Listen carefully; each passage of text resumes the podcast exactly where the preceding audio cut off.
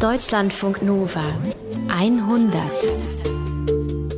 Diese Sendung ist eine Wiederholung vom zehnten vierten zweitausendfünfzehn. Es gibt so Tage, da möchte man vieles mit einem Klick entfernen, was da so in der Timeline auftaucht. Die Nachrichten von gesunkenen Flüchtlingsbooten, von Menschen, Familien, Elend auf offener See verreckt, weil jede Hilfe zu spät kam.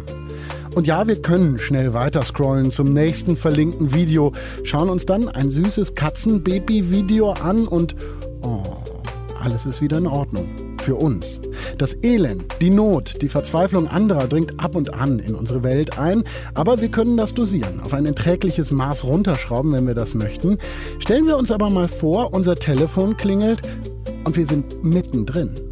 Denn am Ende hören wir jemanden ins Telefon schreien, direkt von einem so seeuntüchtigen Boot, hören im Hintergrund die Seufzer von Menschen, die verdursten. Wir lernen Menschen kennen in dieser hundert, die plötzlich zur letzten Hoffnung von Fremden wurden, die weit weg in tiefster Not schweben, die das Elend und die Not in ihr Leben gelassen haben. Menschen, die entschieden haben, ich helfe. Wolfgang Schiller ist hier, Redakteur der Sendung. Es sind wirklich beeindruckende Menschen, die wir gleich kennenlernen werden. So ist es. Wir lernen einen Pfarrer kennen, Mussie Zerai. Er stammt aus Eritrea, er ist Pfarrer, katholischer Pfarrer in der Schweiz. Und er hat eine Telefonnummer, die bekannt ist unter Flüchtlingen, die sich verbreitet hat und die immer wieder angerufen wird von Menschen, die in Seenot geraten auf dem Mittelmeer. Und er organisiert dann aus der Schweiz heraus die Hilfe. Wir hören außerdem von einer Frau aus Kalifornien, die immer wieder heimlich in die D D R gereist ist, um Oppositionelle mit Büchern, Elektrogeräten und so weiter zu versorgen und die nie dabei erwischt wurde. Und wir hören von jemandem, dessen Namen bis heute nicht bekannt ist, dem anonymen Spender von Braunschweig, der bis zum Jahr zweitausenddreizehn, soweit es bekannt ist, immer wieder zehntausend Euro oder auch kleinere Beträge in einen Briefumschlag gesteckt hat und dann in Gesangsbüchern oder unter Fußmatten versteckt hat, um Gutes zu tun. Fremde in Not, ich helfe, heißt die fünfzigste hundert heute Abend. Ich bin Paulus Müller, schönen guten Abend. Deutschlandfunk Nova. Ein Viertel der Einwohner hat es laut Schätzungen nicht mehr ausgehalten in Eritrea, ist geflohen. Und wenn ein Viertel der Menschen bereit ist, die Heimat zu verlassen, dann kann man erahnen, wie die Situation ist. Die U N-Sonderberichterstatterin für Eritrea spricht von massiven Menschenrechtsverletzungen, von willkürlichen Tötungen, Entführungen und von Folter. Der Weg von Eritrea nach Europa ist lang und er ist gefährlich. Er führt durch die Sahara, den Sudan, durch zerfallene Staaten wie Syrien und dann irgendwie übers Mittelmeer in seeuntüchtigen Kähnen. Wenn sie in Not geraten, ist für viele Flüchtlinge eine Telefonnummer die letzte Hoffnung. Die Nummer von Pfarrer Mussie Zerai zum Beispiel in der Schweiz oder die von Meron Estefanos in Schweden. Beide haben es sich zur Aufgabe gemacht, den Leuten zu helfen, die bei ihnen verzweifelt anrufen. Daniel Stender hat sie getroffen. Am dritten Oktober zweitausenddreizehn sank vor Lampedusa ein Flüchtlingsboot. dreihundertsechsundsechzig Menschen ertranken, viele von ihnen kamen aus Eritrea. Als kurze Zeit später ein Taucher das Wrack suchte, fand er darin ein Paar. Zwei Menschen, die sich noch im Untergehen aneinander festhielten. Oder die vielleicht gegeneinander ums Überleben kämpften und dabei ertranken. Dieser Horror ist zwei Klicks entfernt. Jeder kennt diese oder ähnliche Nachrichten, diese oder ähnliche Bilder. Ich kann diese Bilder nicht mehr sehen, aber ich will auch nicht wegsehen. Deshalb beginnt diese Sendung nicht auf dem Meer, sondern im Warteraum auf einem Schweizer Bahnhof. Als Moses und sein Volk auf der Flucht waren, da teilte sich das Rote Meer, sodass sie sicher auf die andere Seite kamen. Hello. Ja. So ungefähr steht es in der Bibel. Der Moses, den ich am Bahnhof von Aarau in der Schweiz treffe, ist eher klein und rundlich. Er ist vierzig Jahre alt. Sein ganzer Name Mussie Zerai. Mussie heißt auf Tigrinya, einer der Sprachen Eritreas, Moses. My phone is always with me. Okay. Yeah. And if I receive any distress call, I, I'm always ready to to try what is possible to do. Okay. Dieser Moses kann keine Wunder vollbringen, aber er schaltet so gut wie nie sein Telefon aus. drei drei acht vier vier zwei vier zwei null zwei. Sometimes use that uh, my Italian number, some other time can use this my Swiss number. Dies ist die Geschichte der Nummer drei drei acht vier vier zwei vier zwei null zwei, der Nummer von Mussie Zerai, den sie Father Moses nennen. Sie, die Flüchtlinge, die über das Mittelmeer nach Europa kommen. The distress call from the Mediterranean Sea. Den ersten Hilferuf von einem Boot auf dem Mittelmeer bekam ich zweitausenddrei. Das war völlig neu für mich und ich geriet in Panik. Das Leben dieser Menschen liegt in deiner Hand. Das ist eine Riesenverantwortung. Manchmal rufen ihn die Verwandten und Freunde der Flüchtlinge an und fragen, ob er weiß, was mit dem Boot passiert ist, auf dem ihre Liebsten unterwegs sind. Er versucht, sie zu beruhigen. I try to give them uh, hope, someone he come to rescue. So I, I tell them, please be, uh, be patient, be quiet in uh Manchmal kann er durch das Telefon das Meeresrauschen am anderen Ende der Leitung hören. Immer hört er Angst. Father Zerai sagt, dass er manche Anrufe aufgenommen hat. Ich bitte ihn, mir diese Aufnahmen zu schicken. Zwei Wochen nach unserem Treffen erinnere ich ihn daran. Er antwortet, I will try to do what you ask me to do. Und schickt die Aufnahmen nie. Vielleicht ist das auch ganz gut so. Jeder kennt diese Bilder, diese Nachrichten. Jeder kann sich diese Anrufe vorstellen. Im Umgang mit der Verzweiflung der Anrufer hat Mussie Zerai Routine entwickelt. Routine hilft.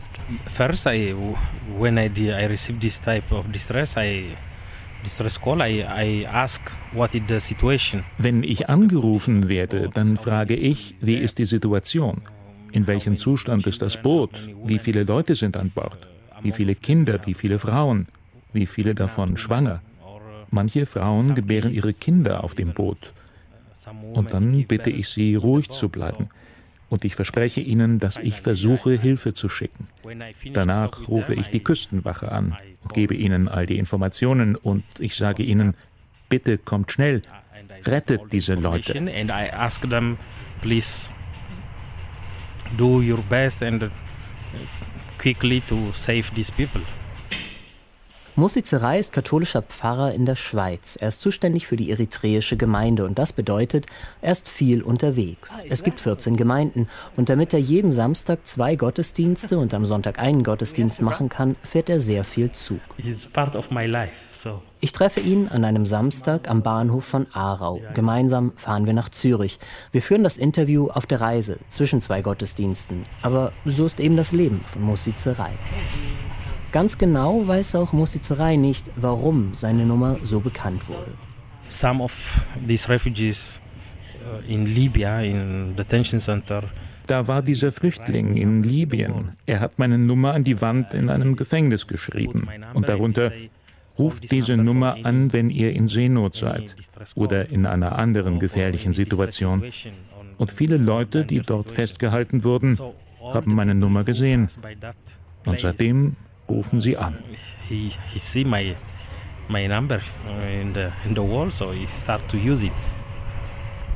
überfüllten Boote, auf denen die Flüchtlinge nach Europa kommen, sind nur das Ende einer langen und gefährlichen Reise. Während einer solchen Reise brauchen die Menschen Hilfe und oft haben sie nur ein paar Telefonnummern, die sie anrufen können. Sie rufen ihre Eltern an, ihre Freunde, ihre Verwandten. Father Zerai und immer wieder auch Meron Estefanos. Um, uh, Meron Estefanos, uh, um, Human Rights Activist. Meron Estefanos ist Menschenrechtsaktivistin und Moderatorin bei Radio Erena, einem Exilradio, das über Satellit von Stockholm nach Eritrea sendet. Einmal in der Woche läuft die Sendung von Meron Estefanos. Sie heißt Stimmen der Flüchtlinge aus Eritrea. Meron Estefanos ist mit vierzehn Jahren von Eritrea nach Schweden gekommen. Dies ist auch die Geschichte der Nummer von Meron Estefanos, die von ihrem Facebook-Account, ihrer Timeline bei Twitter. First of all, the Eritrean community is very small. Everybody knows everybody. No, someone knows that knows somebody. Just, I guess, uh, they have known me for many years uh, in my radio program. Und deshalb wird Meron Estefanos angerufen, nicht nur von Booten auf dem Mittelmeer. Hallo? Hello, miss. Hallo? Hello. I'm Samari. Samar, da han die kommen, da hat schon gekommen. Es gibt einen Film über die Arbeit von Meron Estefanos. Gedreht hat ihn die israelische Filmemacherin Keren Shaiu. Der Titel Sound of Torture.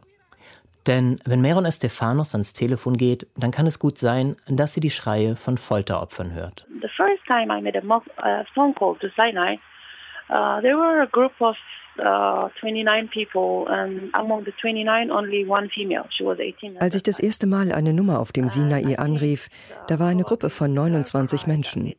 Nur eine von ihnen, eine Frau. Sie war achtzehn Jahre alt. So wie sie geschrien hat, das hat mich nicht mehr losgelassen. Das vergisst du nicht mehr in deinem Leben.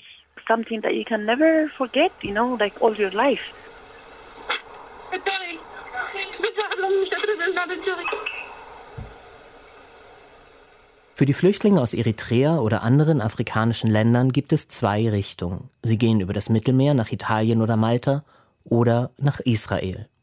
Einige von ihnen werden unterwegs entführt und gefoltert. Die perfide Taktik: Während der Folter werden die Angehörigen der Opfer angerufen, um Lösegeld zu erpressen. Die Angehörigen oder Meron Estefanos. They were twenty-nine when five people died. I just couldn't accept it. I just felt like I have to do something. It was all so new to me. Sie waren neunundzwanzig. Dann starben die ersten fünf. Ich konnte das nicht einfach hinnehmen. Ich schrieb an das U N H C R, große Organisationen, an Regierungen. Nichts geschah.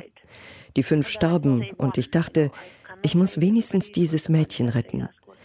Die Entführer forderten zwanzigtausend Dollar pro Person. Wir bekamen das Geld zusammen und zahlten. I did my best to collect for her and we collected, you know, through friends and social media, so we got the money paid for her. Von den neunundzwanzig ersten Geiseln, mit denen Meron telefonierte, haben es ungefähr zwanzig zunächst nach Israel geschafft. Die anderen starben oder sind vermisst. Einer soll nach Eritrea zurückgekehrt sein. Das einzige Mädchen in der Gruppe lebt heute in Schweden. Meron sieht sie hin und wieder. Every time I see her now, you know, she's almost we live in the same area. She's almost my neighbor, and um, it's it's it's very she she's got a very special part in my life. Ich weiß nicht, wie es diesem Mädchen geht. Ich habe nicht mit ihr gesprochen. Aber ich weiß, dass diese Anrufe das Leben von Meron Estefanos verändert haben. At least the first three months were the worst time of my life, I could say. I couldn't sleep. Die ersten drei Monate waren die schlimmsten meines Lebens. Wenn ich aß, dann fühlte ich mich schuldig, weil ich wusste, sie essen nicht. Wenn ich schlief, fühlte ich mich schuldig, weil sie nicht schliefen. Uh, when I sleep, I feel guilty because I know they don't sleep. Mittlerweile, sagt Meron, hat sie sich daran gewöhnt. Vielen ihrer Freunde fällt das wesentlich schwerer. Oh, they get irritated when I answer my phone because they know it's going to be depressing call every time my phone rings. Then they know. Ah, oh, come on, don't answer, come on, don't answer, because they don't want to, to hear that. It's too much to bear, you know. Sie werden schon nervös, wenn ich ans Telefon gehe, weil sie wissen, dass dieser Anruf deprimierend sein wird. Immer wenn mein Telefon klingelt, sagen sie, geh nicht dran, geh nicht dran. Eigentlich habe ich nicht mehr so viele Freundinnen, weil ich höre ständig diese Geschichten über Leben und Tod. Und dann sagt eine Freundin, heute ist der schlimmste Tag in meinem Leben, weil mein Freund mit mir Schluss gemacht hat. Sowas macht mich wahnsinnig.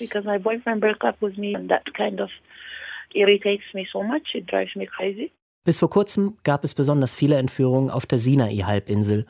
Nach einem Militäreinsatz der ägyptischen Regierung gibt es hier keine Entführung mehr, sagt Meron Estefanos. Nun finden sie woanders statt, in Libyen oder im Sudan. Just this morning I received a phone call from a woman whose two children got kidnapped. Gerade heute Morgen hat mich eine Frau angerufen, deren Kinder im Sudan entführt wurden. Gestern rief ein Mädchen aus Schweden an, deren Bruder entführt wurde. Solche Anrufe kriege ich täglich. So seltsam es klingt, Meron Estefanos hat auch Erfahrung im Umgang mit den Entführern. Erfahrung, die die Verwandten nicht haben. Manchmal gehen die Kidnapper mit dem Preis runter, manchmal lassen sie ihre Opfer einfach frei. Mit Meron Estefanos zu reden ist verstörend. Sie spricht schnell, beiläufig und hart. Vielleicht hat sie einfach wenig Zeit für Journalisten, die mal wieder nach ihren Gefühlen fragen. Well, everybody says, how do I manage? You know, that's, I think this is what most journalists ask. Could you, um, could you stop to answer these calls, to answer your phone? Ah, stop. Um, I mean, that would be impossible, actually. Like, it's, it's just once you are in. At the beginning, I used to try. You know, I used to say, I'm sick and tired of this, and uh, I should quit. But now I have accepted, and like, they, it's my fate. So Aufhören? Das ist unmöglich. Anfangs habe ich es versucht. Ich hatte das alles so satt. Aber jetzt habe ich es akzeptiert. Das ist mein Schicksal. Und selbst wenn ich mein Telefon ausschalten würde, dann würden sie meine Festnetznummer herausfinden. Oder sie würden meine Nachbarn oder meine Freunde kontaktieren. Ich habe es akzeptiert. I've accepted it and no, no, I don't. I mean, I have to answer whenever somebody calls. Bei meinem Besuch in der Schweiz frage ich auch Mussie Zerai, ob er aufhören könnte, die Anrufe der Flüchtlinge zu beantworten. Uh, how can I bring this type of decision if I know the people he's, he need this type of? Wie könnte ich so eine Entscheidung treffen? Diesen Menschen zu helfen, das gehört doch zu meinen Aufgaben als Seelsorger. To help those people who is in need. So uh, I can't stop it.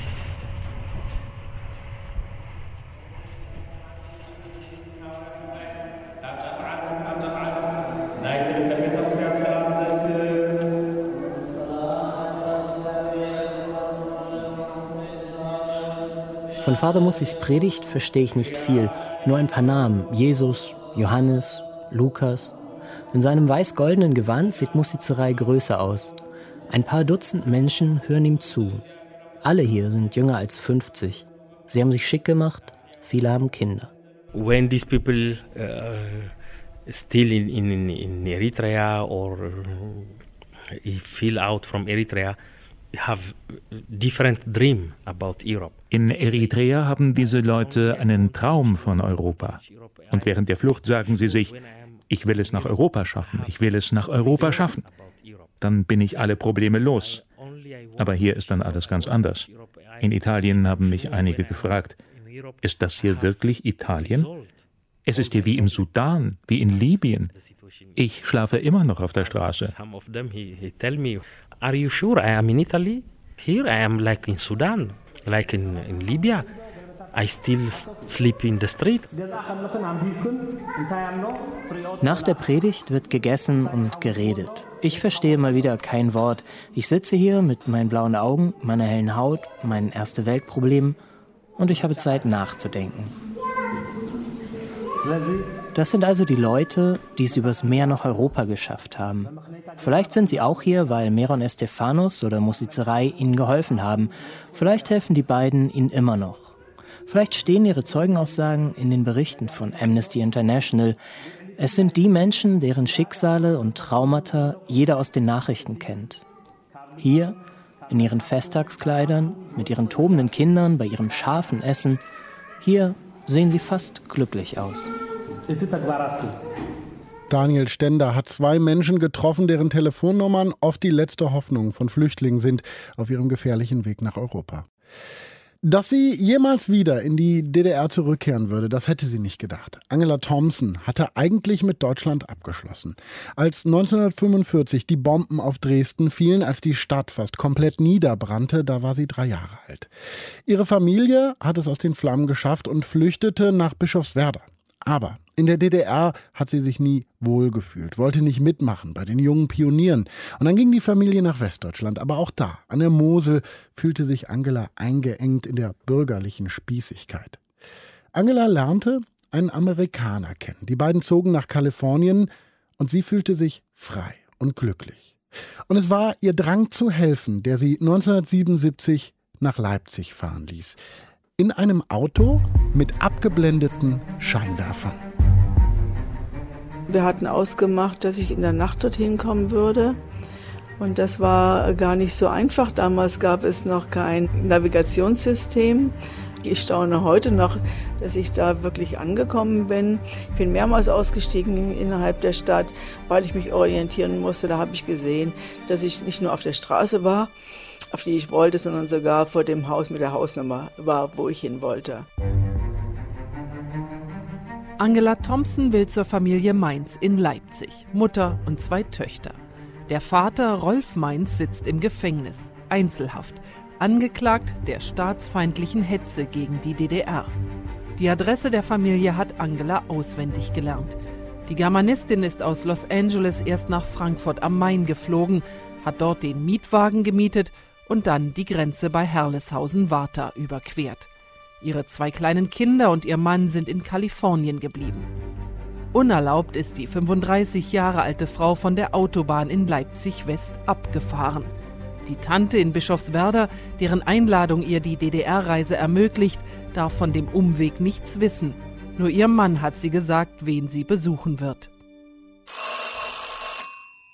Wenn du dann so am Abend, wenn alles stockdunkel ist und da war auch noch Neumond zu der Zeit und du suchst dann den Klingelknopf und du drückst dann da drauf und das schrillt dann so ganz laut, wo du einen totalen Schreck kriegst, weil du denkst, das ganze Haus wird wach. Es gab ja überall Informanten und die haben genau gewusst, wer jetzt kommt und geht, und dann hast du immer das Gefühl gehabt, dass hinter den Wohnungstüren Leute gestanden haben, um herauszufinden, was da jetzt passiert.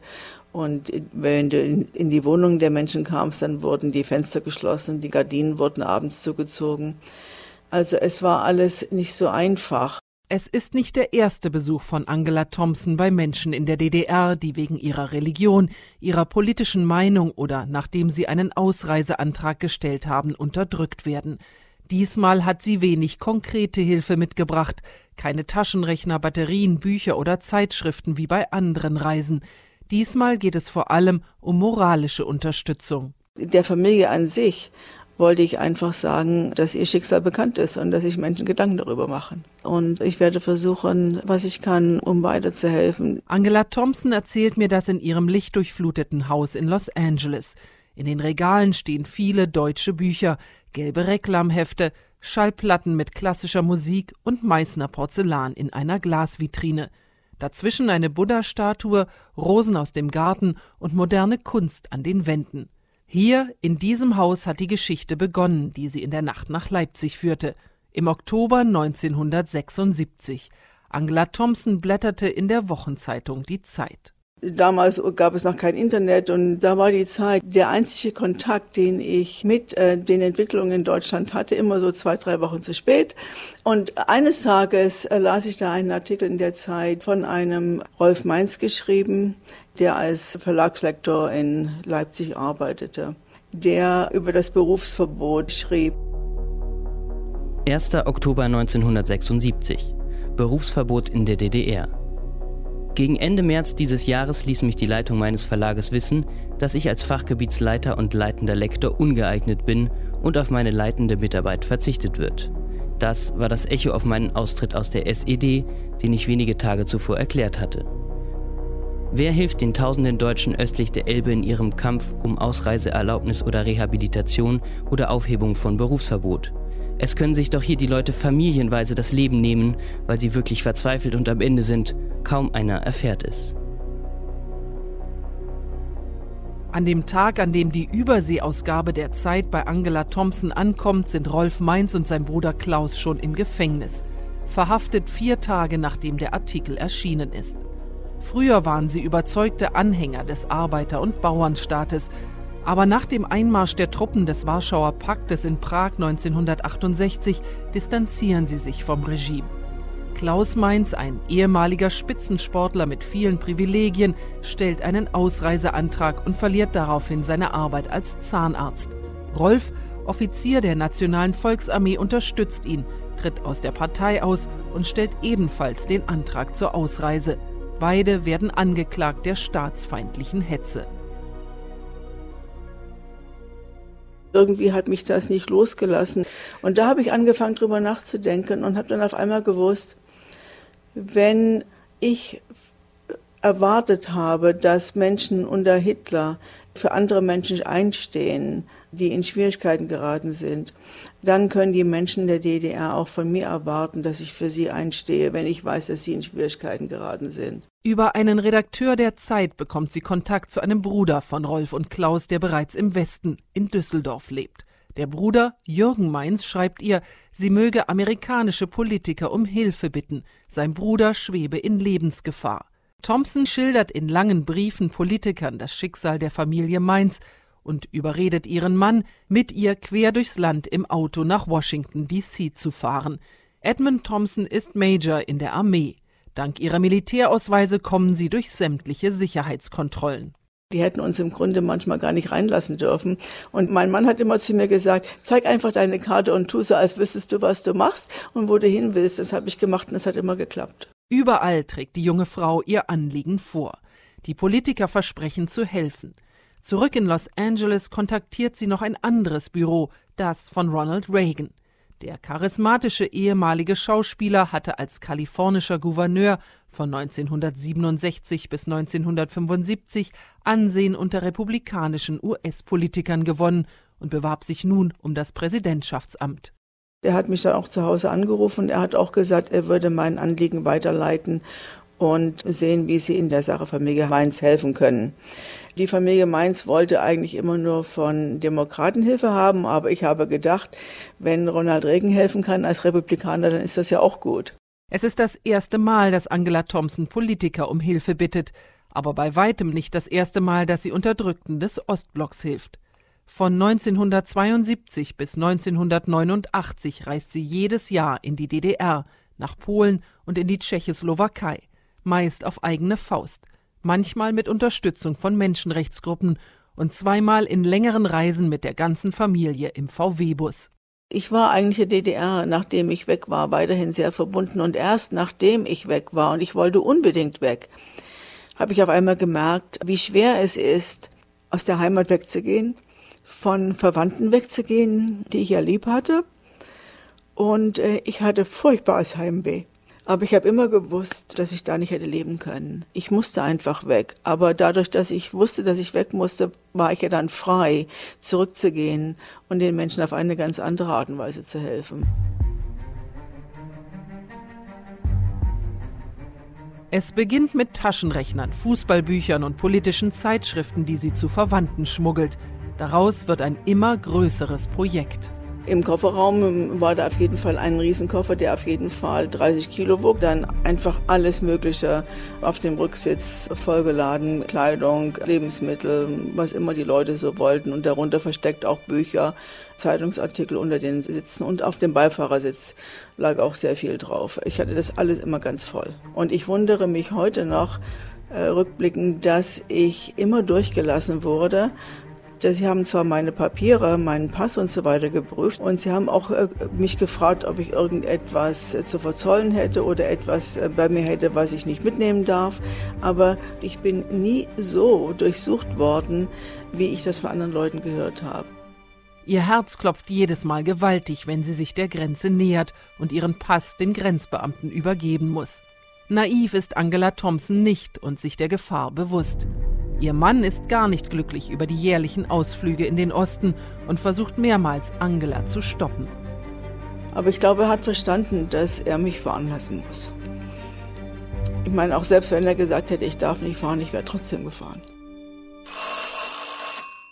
Nachdem Angela Thompson im Dunkeln in Leipzig den Klingelknopf der Familie Mainz gedrückt und sich vom Schreck des lauten Schrillens halbwegs erholt hat, öffnet Tochter Simone die Tür. Wir saßen dann im Wohnzimmer, die hatten einen Armbrottisch gedeckt, was in dem Moment eigentlich sehr gut war, weil ich großen Hunger hatte. Und wir haben dann über sehr vieles gesprochen und Frau Mainz hat halt immer wieder Tränen in den Augen gehabt und mir davon erzählt, wie schlimm es im Gefängnis für ihren Mann ist, wie schlimm die Situation für die Familie an sich ist, auch die finanzielle Situation und dass das eigentlich einen Punkt erreicht hat, wo es schwer ist zu überleben. Rolf Mainz ist ein eindeutig politischer Gefangener.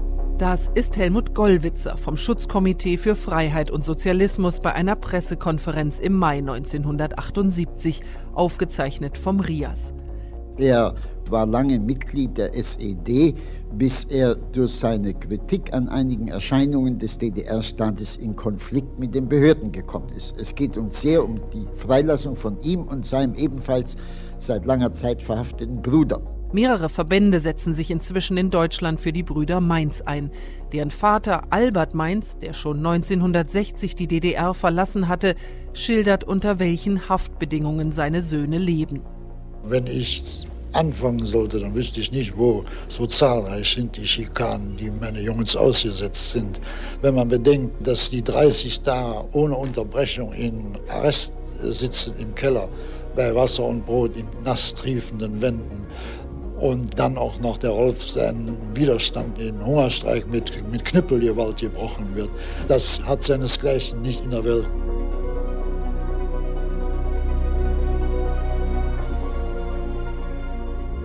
Als Dankeschön für den Besuch geben die Frauen Angela Thompson Bücher mit, darunter eines, das die Eltern Mainz ihrer Tochter geschenkt haben, Kindheitsmuster von Christa Wolf. Ich habe dann, als ich das Buch später las, gesehen, dass Simone in dem Buch mit blauem Buntstift bestimmte Stellen unterstrichen hat.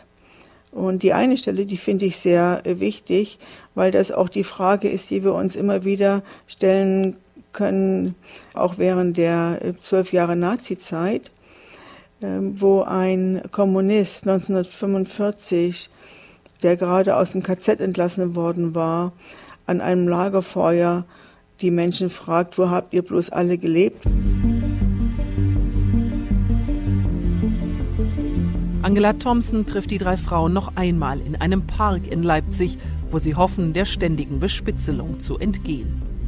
Meine Sicherheit war das eine, aber die Sicherheit der Menschen, die ich besuchte, das war das andere. Und das war ja an für sich viel wichtiger, dass ich sehr aufpasse und niemanden in Schwierigkeiten bringe, auf jeden Fall nicht soweit ich das verhindern kann.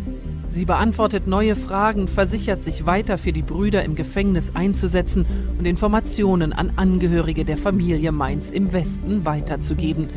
Dann fährt sie mit ihrem Mietwagen zurück über die Grenze nach Frankfurt. Überraschend werden die Brüder Mainz im nächsten Jahr freigekauft von der Bundesrepublik. Klaus Meins reist im Sommer aus, Rolf und seine Familie im Dezember. Die Zeit, neunundzwanzigster zwölfter neunzehnhundertachtundsiebzig, freigelassen. Rolf Mainz ist frei. Nach zwei Jahren und zwei Monaten Haft im berüchtigten D D R-Zuchthaus Brandenburg wurde er vor Weihnachten abgeschoben, von Bonn freigekauft. Wir freuen uns über die Freilassung von Mainz. Zwar hatten wir den Artikel, der ihn ins Gefängnis brachte, auf seinen uns übermittelten Wunsch gedruckt. Gleichwohl stellte sich die Gewissensfrage: Durften wir auf ihn hören? Angela Thompson weiß bis heute nicht, wie viel sie zu den Freilassungen beigetragen hat. Nach den Besuchen in Leipzig hat sie nur lockeren Kontakt gehalten. Weil ich für die Familie getan hatte, was ich dachte, was ich tun konnte. Und es gab noch so viele andere, denen ich helfen konnte. Danach habe ich das, was ich an Zeit und Geld und Wissen hatte, anderen Menschen zur Verfügung gestellt. Sie wusste, dass Simone Mainz nicht mit in die Bundesrepublik gegangen ist. Erst jetzt erfährt sie, dass die junge Mutter neunzehnhundertachtzig selbst verhaftet wurde, verurteilt zu fünf Jahren Haft im Frauenzuchthaus Hoheneck. Christa Wolfs Buch mit Simones Markierungen, das ihr die Frauen der Familie Mainz neunzehnhundertsiebenundsiebzig mit auf den Weg gegeben haben, steht heute noch im Regal von Angela Thompson. Und muss sagen, dass ich Simone heute gerne treffen möchte. Vor allen Dingen würde ich ihr so gern ihr Buch Kindheitsmuster von Christa Wolf zurückgeben. Das Buch hat mir immer sehr viel bedeutet und ich weiß, dass es auch ihr sehr viel bedeutet hat und wahrscheinlich auch Kraft gegeben hat und warum sie sich entschloss zu bleiben. Bis zum Fall der Mauer reiste sie weiter jeden Sommer in die D D R und Ostblockstaaten, obwohl sie wusste, dass auch sie verhaftet und verurteilt werden konnte. Menschen in einem totalitären Regime helfen zu wollen, ist einfach gefährlich. Und ich glaube, da müssen wir wissen, dass wir uns dem aussetzen müssen. Wenn das uns so trifft, dass wir auf einmal für uns wissen, dass wir ohne diese Hilfe nicht mehr leben können, weil das einfach etwas ist, was zu unserem Menschsein gehört. Kerstin Zilm hat Angela Thompson für die hundert getroffen.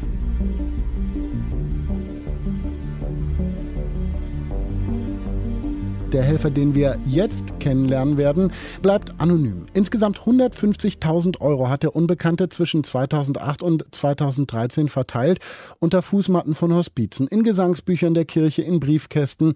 Und meistens war dann ein Artikel der Braunschweiger Zeitung im Briefumschlag, der auf den Spendenzweck hingewiesen hat. Und damit wird dann diese Zeitung, wird ihr Lokalchef Henning Noske gewissermaßen zum Stellvertreter eines anonymen Helden. Ich habe Henning Noske gesprochen. Meine Frage an ihn: Erinnern Sie sich an die allererste Spende? Ja, ich erinnere mich daran. Es ging um einen Artikel in unserer Braunschweiger Zeitung über die Opferhilfe hier in Braunschweig. Die Kollegin hat darüber sehr einfühlsam und sehr sensibel geschrieben. Und nach diesem Artikel ist es, wie gesagt, zur ersten anonymen Spende gekommen. Wie sah die genau aus? Also wir bekommen dann ja immer noch die Nachricht, dass hier gespendet wurde. Der Artikel lag dabei, das Kuvert, und äh, es bezieht sich ganz offensichtlich auf den Artikel. in unserer Zeitung. Und dann kommt die nächste Entscheidung, die lautet, dass wir natürlich über die Spende dann auch berichten. Was, was hat das mit Ihnen gemacht? Was war das für ein Gefühl? Naja, es ist, wir sind dann in der Redaktionskonferenz zusammen und sagen, naja, da haben wir einen ganz guten Artikel geschrieben. Daraufhin hat sich hier ein Spender gemeldet, anonym. Und der will also im Prinzip das unterstützen, was da in dem Artikel kommuniziert wird. Und was machen wir jetzt? Da war ganz schnell klar, äh, über die Spende berichten wir auch. Und so fing das dann alles an. So fing das an, denn es ging weiter. Wann wurde Ihnen, ja. zu welchem Zeitpunkt wurde Ihnen klar, es handelt sich gewissermaßen um einen Serienspender? Also alle Beteiligten haben irgendwie Freude an der Aktion empfunden. Also wir fanden das natürlich gut, dass aufgrund unserer Artikel gespendet wird. Darauf haben wir über die Spenden auch berichtet. Der Spender fand das offensichtlich auch ganz gut, hat weiter gespendet und dann haben wir wieder berichtet. Und plötzlich nahm das eine Dynamik, die wir einfach am Anfang auch gar nicht geplant hatten und auch gar nicht planen wollten und auch gar nicht planen können. Ich muss dazu sagen, es wurden dann schon immer mehr Spenden. Also es war dann eine Spende für die Opferhilfe. Es wurde dann bei der Suppenküche ein Auto, äh, fehlte ein Auto, damit sie das Essen ausfahren können. Auf einem Spielplatz in Stöckheim, da war ein äh, Spielgerät kaputt. Kirchengemeinden brauchten Unterstützung, Kirchendächer mussten repariert werden. Kinder aus Chorkinder aus England, aus der Partnerstadt Bars, haben sich einen Besuch in Deutschland, in der Partnerstadt Braunschweig gewünscht. Und plötzlich wurden es immer mehr Spenden und vor allem kamen plötzlich immer mehr Anfragen von den Medien, erst aus Niedersachsen, dann aus Norddeutschland, dann aus Deutschland und schließlich aus Europa und dann irgendwann aus der ganzen Welt. Und alle diese Spenden, das war immer ein Briefumschlag, der irgendwo abgegeben wurde, unter die Fußmatte also gelegt wurde, in den Briefkasten geworfen? Also das Muster, das konnten wir irgendwann erkennen. Es war ein weißes Kuvert. Es waren also fünfhundert-Euro-Scheine, ja, zwanzig Stück. Und äh, es war ein Artikel aus unserer Zeitung, in dem ein Schlüsselsatz oder ein Schlüsselbegriff unterstrichen und angekreuzt war. Das war nachher die Handschrift, die man erkennen konnte. Und man konnte dann an einem bestimmten Zeitpunkt auch erkennen, das war der Spender oder die Spenderin. Ja, und das war's, war eben halt nicht. Aber war das nicht auch ein großes Risiko? Denn so eine Spende unter der Fußmatte hätte ja auch jemand anderem auffallen können und dann wäre sie weg gewesen vielleicht. Ja, haben Sie nicht irgendwie an den Spender appelliert, äh, Mensch, bring das doch zu uns, auch anonym von mir aus, aber dann machen wir das ordentlich? Ja, das ist für mich ein entscheidender Teil dieser Geschichte und da bin ich auch nicht, nicht einverstanden mit dem Spender. Er kann ja alles machen und ist alles prima, aber ich fand von Anfang an die Methode, das Geld eben unter die Fußmatte zu legen oder das Geld zwischen den Gebetbüchern äh, zu verstecken, äh, in die Briefkästen zu werfen. Ich fand diese Methode immer zu riskant. Und ich habe eben auch versucht, ich habe ein, zwei Mal das kommentiert, auch bei uns in der Zeitung, ich habe versucht, an den Spender, an die Spenderin zu appellieren, lass das doch sein, äh, mach es mit uns zusammen oder mach es mit einem Notar oder Rechtsanwalt äh, zusammen. Deine Anonymität äh, bleibt gewahrt. Da war der Mensch sehr scheu und hat diesen Kontakt mit uns leider nicht aufgenommen.